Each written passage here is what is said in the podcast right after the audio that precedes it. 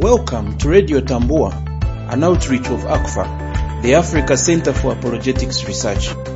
ACFAR equips God's people for the defense of the faith, biblical discernment, and cult evangelism.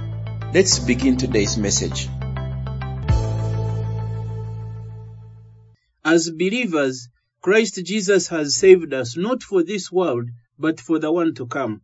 But until the new heavens and the new earth, as believers, we live in a world that is not our home, and therefore we are on a journey to glory land, on a journey to Mount Zion, on a journey to the New Jerusalem. And this journey has several and severe challenges that call for God's grace as we seek to journey together into eternal life in His presence.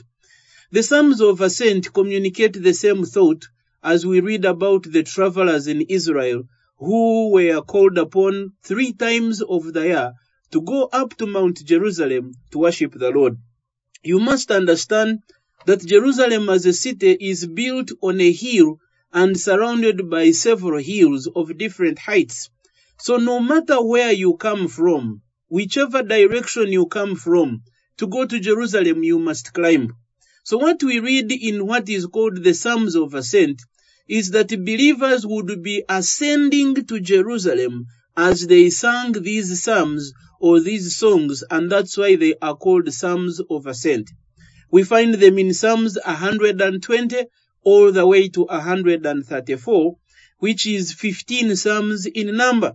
Songs sung by God's people three times of the year when they were called or expected to go to Jerusalem at God's tabernacle to worship Him. These songs would be sung as individuals left their homes, their villages, their towns, met one another at different junctions, and went as a crowd or a group towards Jerusalem while preparing their hearts and minds for worship through the singing of these songs.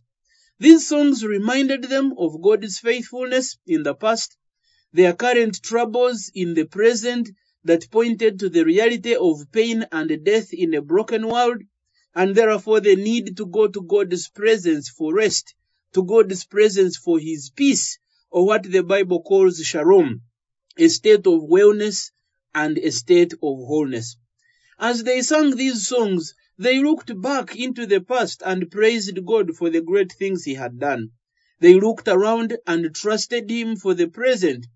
They looked forward into the future and hoped in a God of faithfulness who would help them and deliver them from all their trials on the journey into God's presence.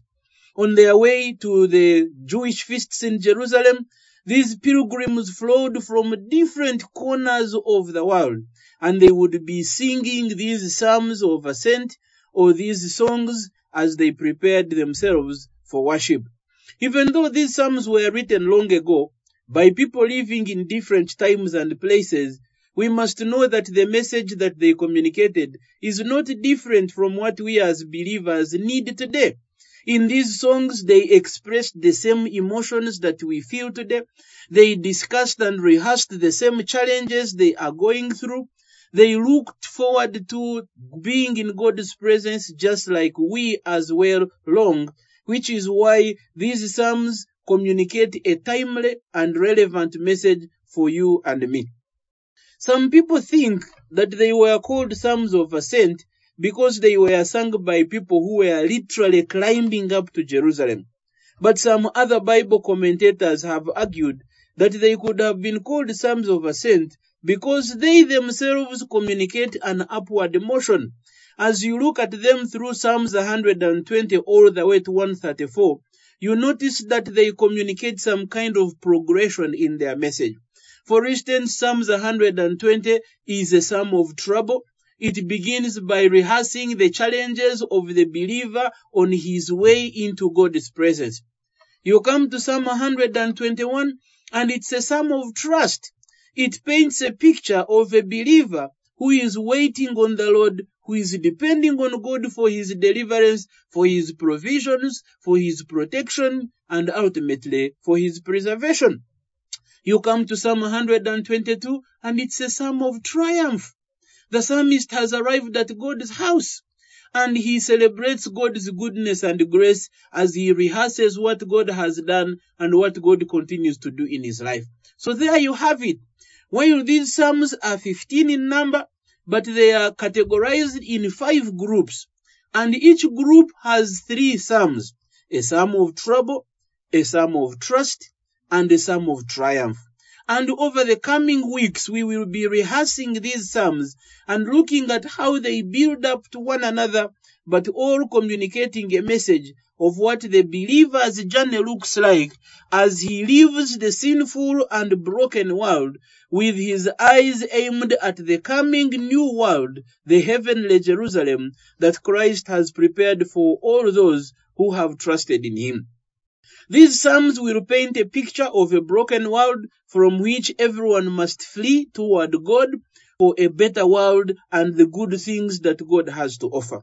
We learn so many things from these Psalms on what the believer's life looks like, how believers are supposed to live in a foreign world with eyes lifted up to the cross, but even more so looking forward to the crown that will be given to all those that believe. And so today we open up with Psalm 120. And if we follow the order that I mentioned, it would mean that Psalm 120 being the first one is a psalm of trouble. In this psalm, we see the psalmist expressing himself, his challenges, his problems, and crying out to God for deliverance. It begins with the psalmist who is still at home. He has not begun his journey to go into God's presence, where God's peace and power are to be found. He lives in a faraway country, a hostile territory, but with a heart that is dissatisfied with where he is, and therefore he expresses his longing for the presence of God. Let's read Psalms 120 and hear what it says, so that we can learn from him and be able to sing our way to heaven as well. So the psalmist writes and says, In my distress I called to the Lord, and he answered me. Deliver me, O Lord, from lying lips, from a deceitful tongue. What shall be given to you? What more shall be done to you, deceitful tongue? A warrior's sharp arrows, with glowing coals of the broom tree. Woe unto me, that I sojourn in Meshech, that I dwell among the tents of Kedar. Too long have I had my dwelling among those who hate peace. I am for peace, but when I speak, they are for war. And this is the message of the psalmist to all of us living across different time periods, living in a broken world, yet longing for peace and shalom in the new home that God has prepared for us. Now, as we look through this psalm, not much is really known about the author or the background of the psalm. We do not know how or when it was written or who actually wrote it. But as we look at the message of this psalm, at least one thing stands out very clearly that the psalmist was in great distress. He called out to God for deliverance, and God answered him. So there are three things that we find here, right in the very first verse as we introduce this psalm. That there is great distress that God's people are going through as they prepare for their journey to Jerusalem. Number two is that their life is one of crying out to God for his deliverance and rescue from the distress they are going through. And number three is that God answered his prayer just as God answers the prayers of believers when they cry out to him. So what would I call the theme of this psalm? I would call Psalm 120 the theme deliverance from distress caused by deceitful tongues. You have three D's there. Deliverance, distress, and deceitful tongues. When you bring these together, this is really what the psalm is about. Now let's begin to look at the passages in detail of what Psalm 120 is really about. The psalmist begins by saying that I cried out to the Lord in my distress and he answered me. Now, there are two ways in which we could understand that first statement. Number one, it could be that this is a summary statement that the psalmist begins by telling us about what God did before he begins to unpack the details of what happened. So he begins by telling us how the whole scenario unfolded.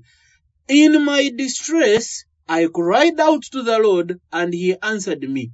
Then beginning from verse 2, he starts to tell us the kind of distress he was in and why it was necessary for him to pray and for God to answer.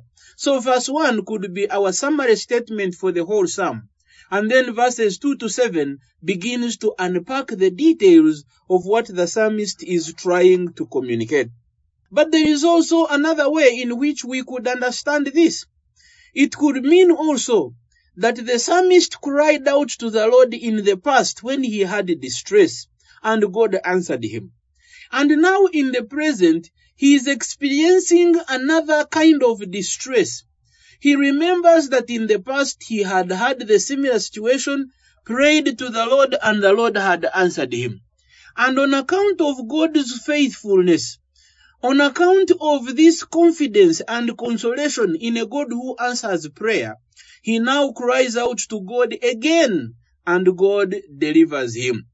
Many times when we are faced with problems, we quickly remember what happened in the past, what God did when we were in a certain situation, and by looking back in the past, we gain confidence and strength that God who has answered us before can answer us again in our current circumstances. So we get the courage to pray today based on what happened in the past. It is possible that this is what the psalmist is going through, that he remembers that God had answered his prayer in the past, and on the basis of that confidence, he begins from verse 2 to 7 to describe what he's going through, and he hopes that the same God will see him through. Now, we have a couple questions before we move forward as we reflect on verse 1. When we find ourselves in great distress, whether it is due to our own doing or that of others, the question is, where do we go?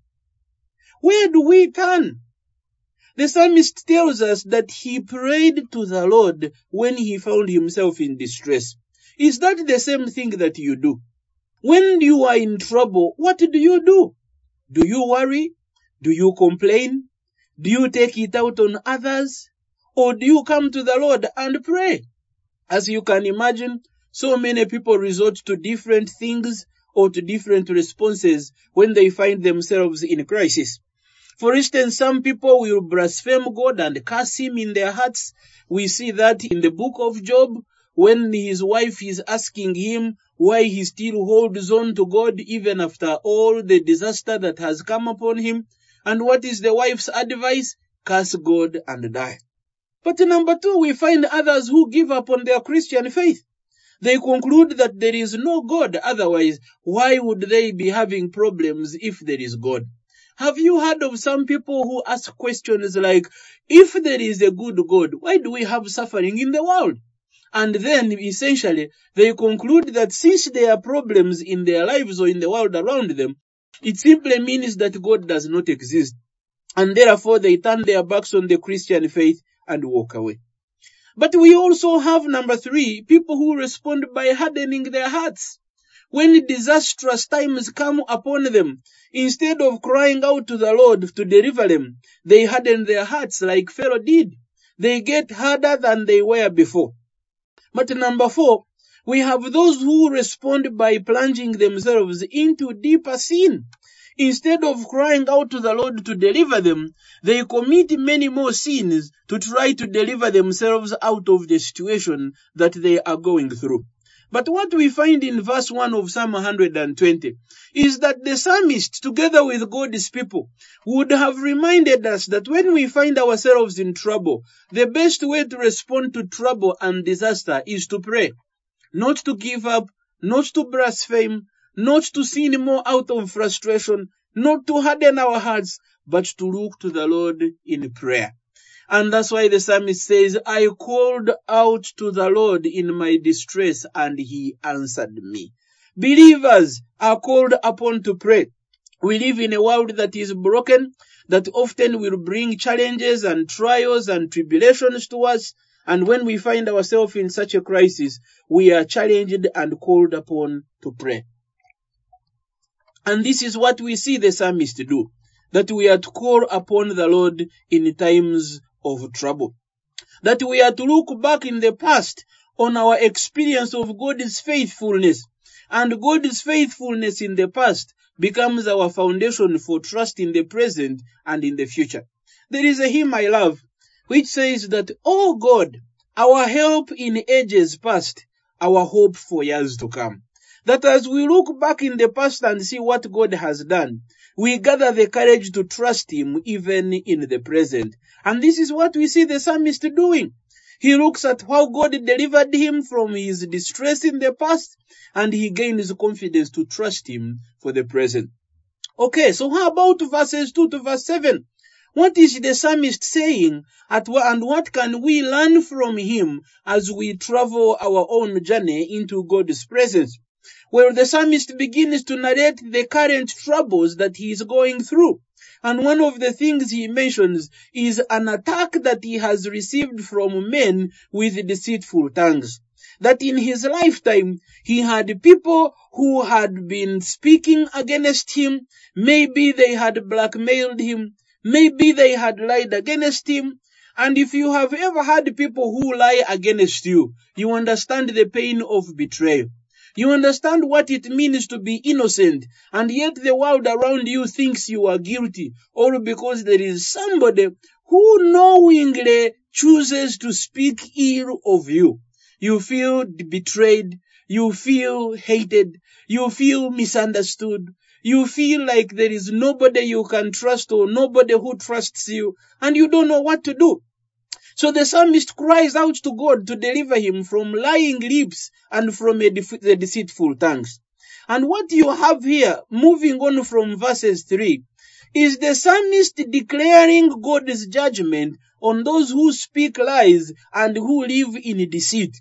It is as though the psalmist understands God's plan, God's will for believers as one of protecting them and helping them, and God's will for non-believers as one of bringing them to account and to judgment. And so the psalmist turns and begins to describe the kind of judgment that falls upon people who are deceitful or who stand in sharp contrast to the believers. He pronounces God's judgment, which he likens to a warrior's sharp arrows, and which he likens to growing coals of fire as from a broom tree. A broom tree is the kind of tree that burns very slow, but burns longer. So by the psalmist using that illustration, he is essentially saying that God's judgment will come upon those who are deceitful and it will be hotter and it will be much longer. They will suffer much more because of what they have done.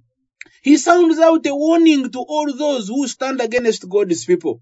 And as we well know, even in the New Testament, the Bible talks about the judgment that awaits all those that oppose God's people, that persecute God's people on account of their faith, that they will not escape the judging hand of God.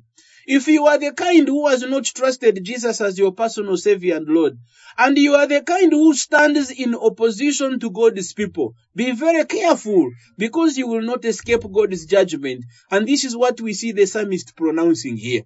But even more so before we come to a close, verses 5 to 7 are very, very important for us as believers. In these verses, we see the psalmist reminding us of the kind of, of the kind of state in which he lives. He describes his life and context as one that is far away from God and one that is far away from God's people. He laments in verses 5 and 7 and he says, Woe to me, for I sojourn in Meshech, and I dwell in the tents of Kedar. Too long I had my dwelling among those who hate peace. I am for peace, but when I speak peace, they are for war. Now the psalmist mentions two places around Israel, Meshech and Kedar. And these were places that were known for violence and hostile people. Meshech was far to the north of Israel in present day Turkey, while Kedar is a place to the far south of Israel in the Arabian desert. Now you notice that the psalmist says he dwells there. but he cannot dwell in places that are totally opposite in the in terms of direction from one another. So what basically he's saying is that the kind of life he lives resembles the kind of lives that are lived in these two opposite places where there is great violence and hostility. The psalmist is aware that he lives in a world of violence and hostility, especially because he lives far away from God. He is dissatisfied with the kind of life that he is living. He pronounces himself as a man of peace who is living in a world that is violent and against everything that peace stands for. And basically what he tells us is that he paints a picture of the kind of sinful world in which you and I live. That ours is a world that is violent, that is hostile, that is not for peace, that is always the opposite of everything that God's peace and God's goodness stands for. And as believers, for us to long for God's presence, we must first of all be dissatisfied with where we live, as we see the psalmist crying out. He is crying out. He feels isolated from God's presence and peace. He feels ineffective in his current context. He is unable to convince the violent people around him to pursue peace, and therefore he longs for God's presence, where God's peace is found. No wonder they would have left their homes in this kind of dissatisfaction, hungry and longing for the moment they would arrive in Jerusalem, where they would be in God's presence, where God's peace would be found. What is the lesson for you and I? That God's presence can only be hungered for by people who are dissatisfied with the violent and hostile world in which they live. If you are still in love with the things of the world, it will be very hard for you to be hungry for the presence of God. The journey to God's presence begins with a renunciation of evil and a hunger for God's presence. We must remember that the challenges of a sinful world remind us that this world is not home. And therefore, as travelers, we long for a new city, a new Jerusalem, where God is calling us to bask in His presence. We must remember that this world will put us in great distress and disasters because it is not our home. And in this we must remember that this world has already hated our Master and Lord Jesus Christ. And if this world was not afraid to give him violence and hostility, how much more will it do this to us? Jesus in all was an example of what it means to live in a sinful and broken world that truly hates you and yet keep your eye and perspective on heaven where God has promised his peace and his presence. Jesus himself suffered what you and I are going through. First Peter chapter 2 verse 23 reminds us that when they hurled their insults at him, he did not retaliate. When he suffered, he made no threats. Instead, he entrusted himself to him who judges justly. That Jesus himself went through what you have gone through. And instead of cursing his enemies, he actually prayed for their forgiveness. Father, forgive them, for they do not know what they are doing, he prayed. And as believers, we are to adopt the same attitude as we remember that this world is not home and we live as travelers who are passing through with our eye focused on the cross and the crown that awaits us. With our hearts hungry for God's peace and presence that are only found in God's city. And that is why God's people would leave their places, their villages, their towns three times of the year to come and bask in God's presence where they would find the peace that only God can give. The shalom that is not found in the violent and hostile world that we live in. God's people remain a people on a journey, a people leaving a broken world behind them and headed for glory land where God's reward and crown is found. The world behind me, the cross and the crown before me. I have decided to follow Jesus, no turning back. Though none go with me, still I will follow. Though none will go with me, still I will hang in there. And as I continue my journey to the new Jerusalem, to my heavenly home, I will remember that God is on my side, that God is calling me out of a world of sin and danger into a home of peace and His presence. That is what the Psalms of Ascent were about, my friends. That is what they communicate to each one of us today. As believers living in a broken world, yet longing for God's peace and presence. We journey in prayer, we journey in communion, we journey in fellowship as we encourage one another. The world behind us, the cross and the crown before us is the song of every believer. What did you do when you find yourself in great distress like the psalmist? I called out to the Lord in my distress and he answered me.